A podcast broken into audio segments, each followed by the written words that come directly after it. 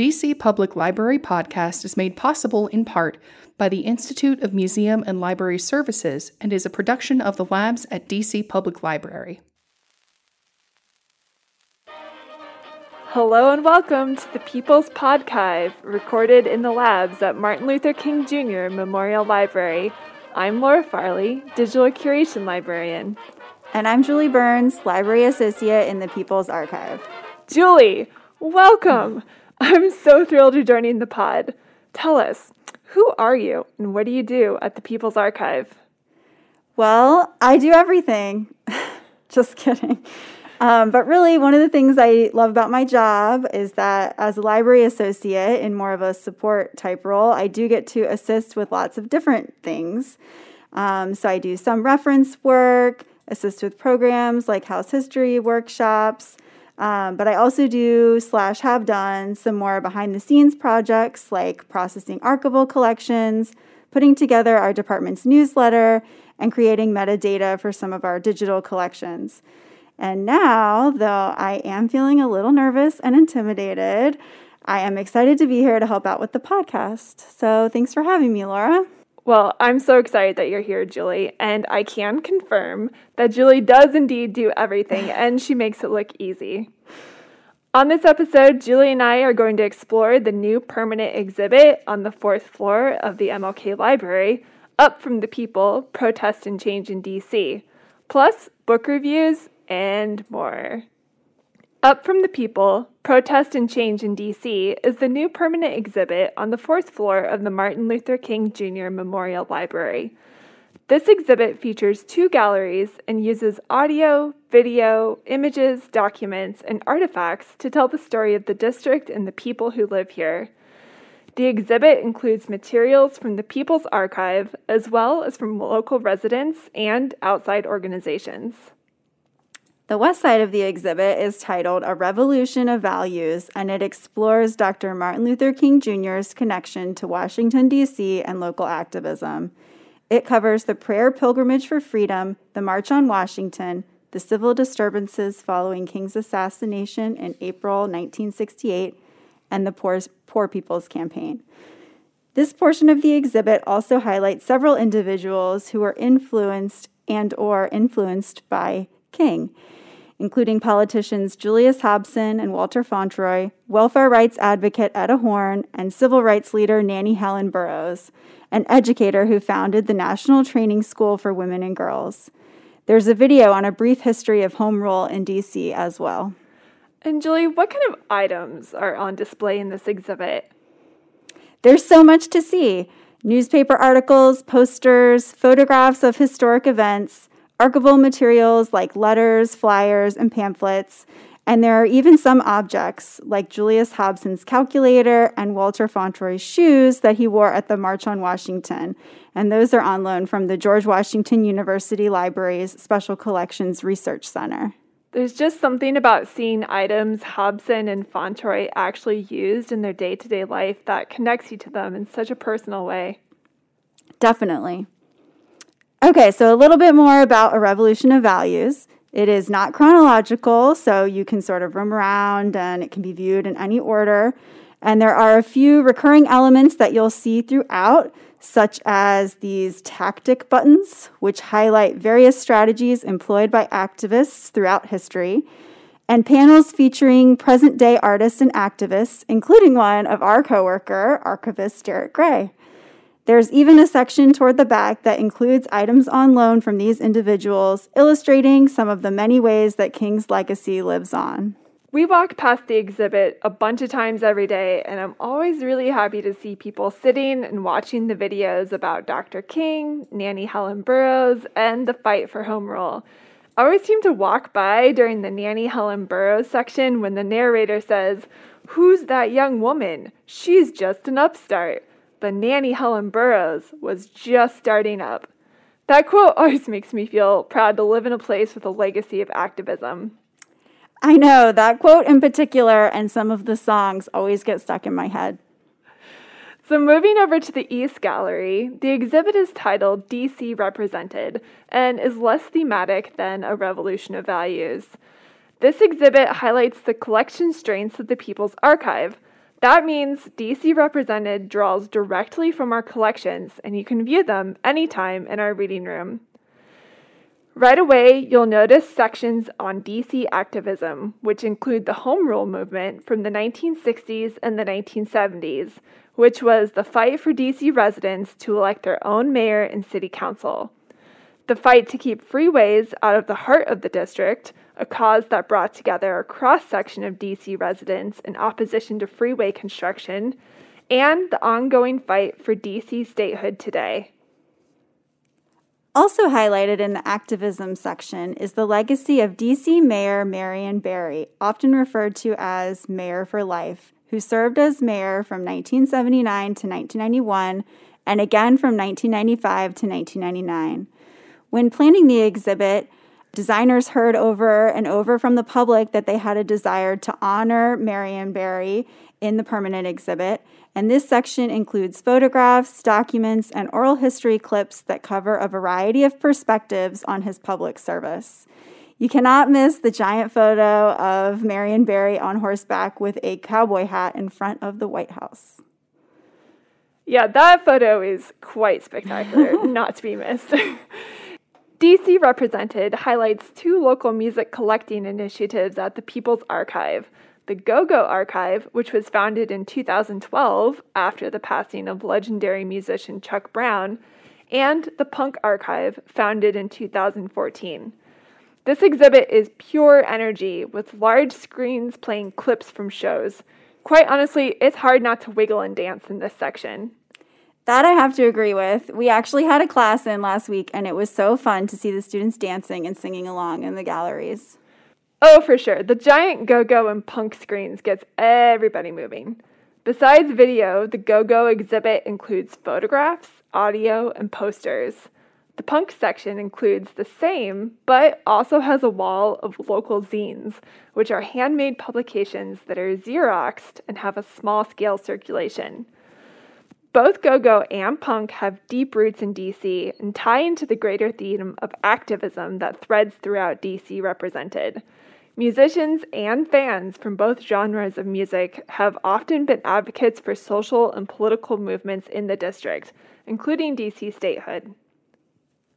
The final section, Voices of DC, features video interviews with DC residents and invites you to share your own thoughts and experiences through some interactive elements, including what they call a card catalog. Remember those? Oh, I sure do. And a digital map of the city.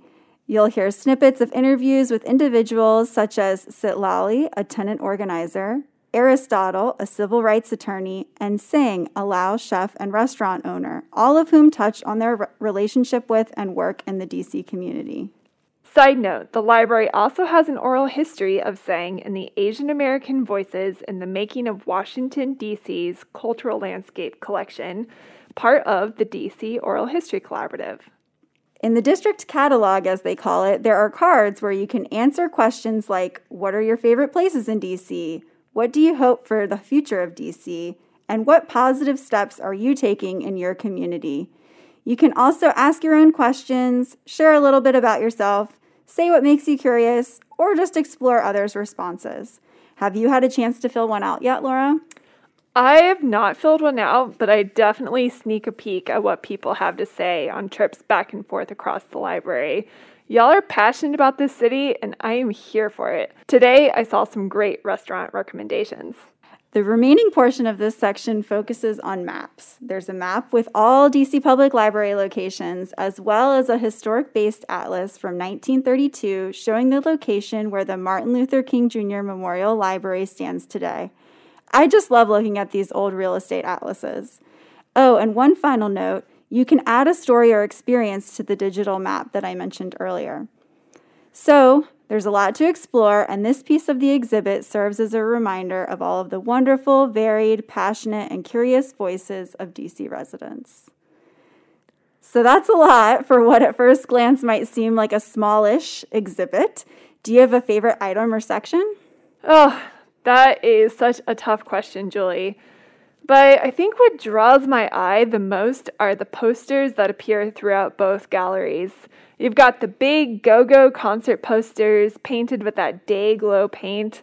signs from demonstrations with bold statements like white man's road through black man's home, posters from organizations like the Peace Corps. My very favorite, though, is the silkscreen poster created by Lou Stovall and Lloyd McNeil in 1969 titled Do Your Own Thing. This poster is abstract and colorful with big blocks of purple, pink, and green. It features two figures dancing, swaying their arms to music unheard. Do Your Own Thing appears in jagged, blocky type all over the poster. The abstract style and bright colors gives this poster an energy you just can't turn away from. The phrase is attributed to Tony Taylor, the owner of the Bohemian Cavern Jazz Club. So, Julie, what item is sticking with you? Oh, that's a great one. I know exactly which one you mean. For me, hmm, uh, it is really hard to decide. But I think I would have to say that my favorites, or one of my favorite, is the letters from the DC Public Library archives. Um, and these are messages that were written by DC residents, including some children, to the DC Public Library requesting that the Central Library be named for Martin Luther King Jr. The groundbreaking ceremony for the construction of the building took place in 1968. We've got a photo on Dig DC. And it opened just a few years later in 1972. So these letters kind of help provide context for what was going on at the time and give some insight as to why our library is named in honor of Dr. Martin Luther King Jr. Up from the People Protest and Change in DC is now open on the fourth floor of the Martin Luther King Jr. Memorial Library. Come visit. The People's Archive is a special collection. We have both unique unpublished archival materials like manuscripts and photographs, and published materials, including nonfiction and fiction books. Our book collection is non circulating, meaning you have to come into the library to read the books and you can't take them home. The collection is split into two sections Washingtoniana, which is a collection of local DC history books, and Black Studies, which is a collection of books about the African American experience. And get ready, we're going to do a whole episode on the Black Studies collection in February. Julie and I are going to share two books from our collection that dig deeper into the new exhibits. Julie, I can't wait to hear what you picked. Yeah, so this was one that I came across recently while working with a customer. I had never heard of it before, but it sounds really interesting, so I went ahead and added it to my list later that day. It's called The Washington Century Three Families and the Shaping of the Nation's Capital by Burt Solomon. The Washington Century tells the history of DC in the 20th century through the lens of three different families the Boggs family, the Catfords family, and the Hobson family, as in Julius Hobson, who's featured in the exhibit, as I mentioned earlier. He's a big name in DC history, and the People's Archive actually has his papers within our archival collections. But I seem to recall that there aren't that many books written about him, which surprised me. This one takes a unique approach. It's broken up into chapters based on presidential administrations, and it seems quite comprehensive. I'm looking forward to reading it. Oh, and I'll also add that even though, as Laura noted earlier, our books are reference only, there are multiple copies throughout the system if you're interested in placing one on hold. That sounds excellent, Julie. A different and personal approach to history for sure. I too will be adding this book to my list. Great. We'll have a little book club. what book did you choose to highlight, Laura? I chose Chocolate City A History of Race and Democracy in the Nation's Capital by Chris Myers Asch and George Derek Musgrove.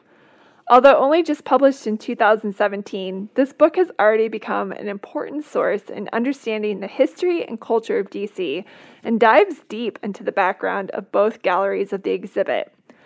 The book takes us all the way back to 1608, when indigenous peoples thrived on the Anacostia and Potomac rivers, and then moves us through time in chunks of about 30 years per chapter, with titles like Our Boastings of Liberty and Equality Are Mere Mockeries. There's going to be flames, there's going to be fighting, there's going to be rebellion, and go home, rich white people.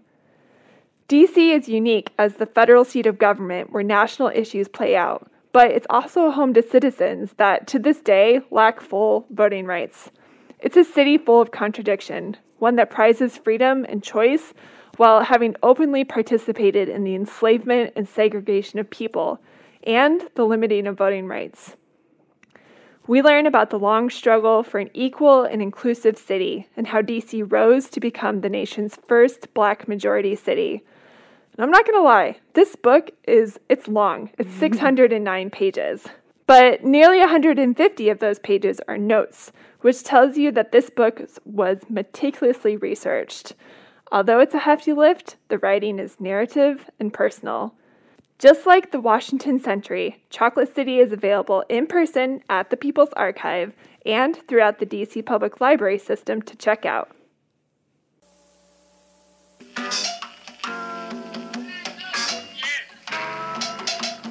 Lisa may be taking a break, but we're carrying on with Collections Corner.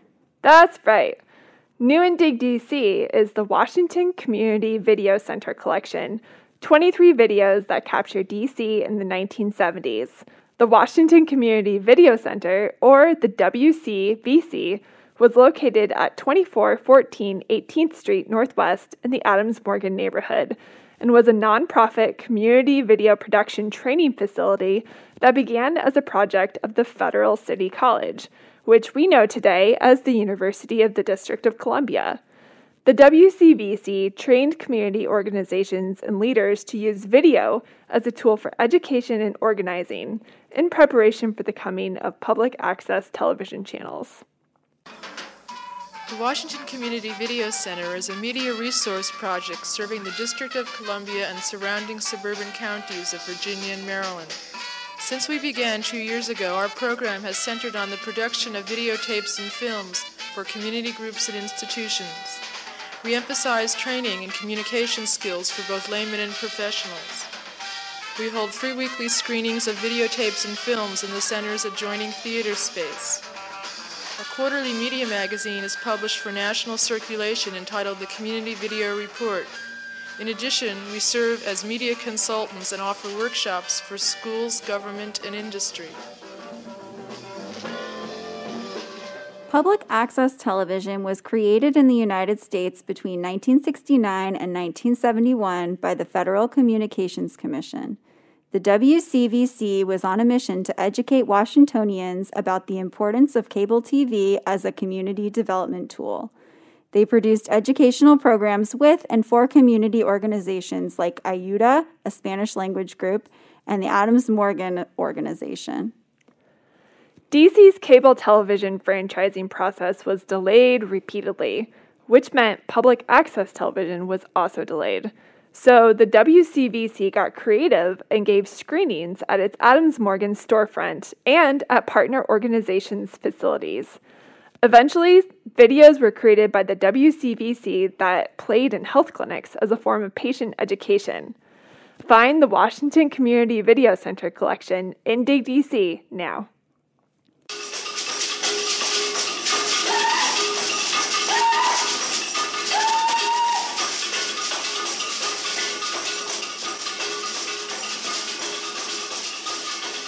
Also new in Dig DC is Transgender Histories of DC, part of the DC Oral History Collaborative. This is our first oral history collection to focus entirely on the transgender experience in DC and includes eight interviews that document the events of final decades of the 20th century and the first view of the 21st through the eyes of transgender elders, mostly black women. And that's our show, my very first one. I hope I didn't mess it up too much. Join us next time to take another peek behind the scenes in the People's Archive. Until then, get vaccinated if you haven't already, wear a mask where it's required, and come see us on the fourth floor of the Martin Luther King Jr. Memorial Library. This episode was written by Julie and me. Sound engineering was provided by Robert LaRose of The Labs and Siobhan Hagen of the Memory Lab Network. Music in this episode came from the Washington Community Video Center collection. Check our show notes for links to copies of The Washington Century and Chocolate City, and links to all the collections mentioned during this episode. You can find us on Facebook at the People's Archive at DC Public Library. And if you have a question, feel free to email us at peoples.archive at dc.gov or stop by the Martin Luther King Jr. Memorial Library and say hello. We're open Monday through Thursday, 12 to 7, and Friday through Saturday, 10 to 6. Until next time, see you in the stacks. You just tuned in to the DC Public Library podcast. Listen and subscribe at dclibrary.org/podcast or wherever podcasts are available. Send us your comments at DCPL on Twitter or follow us at DC Public Library on Instagram and Facebook. Thank you for listening.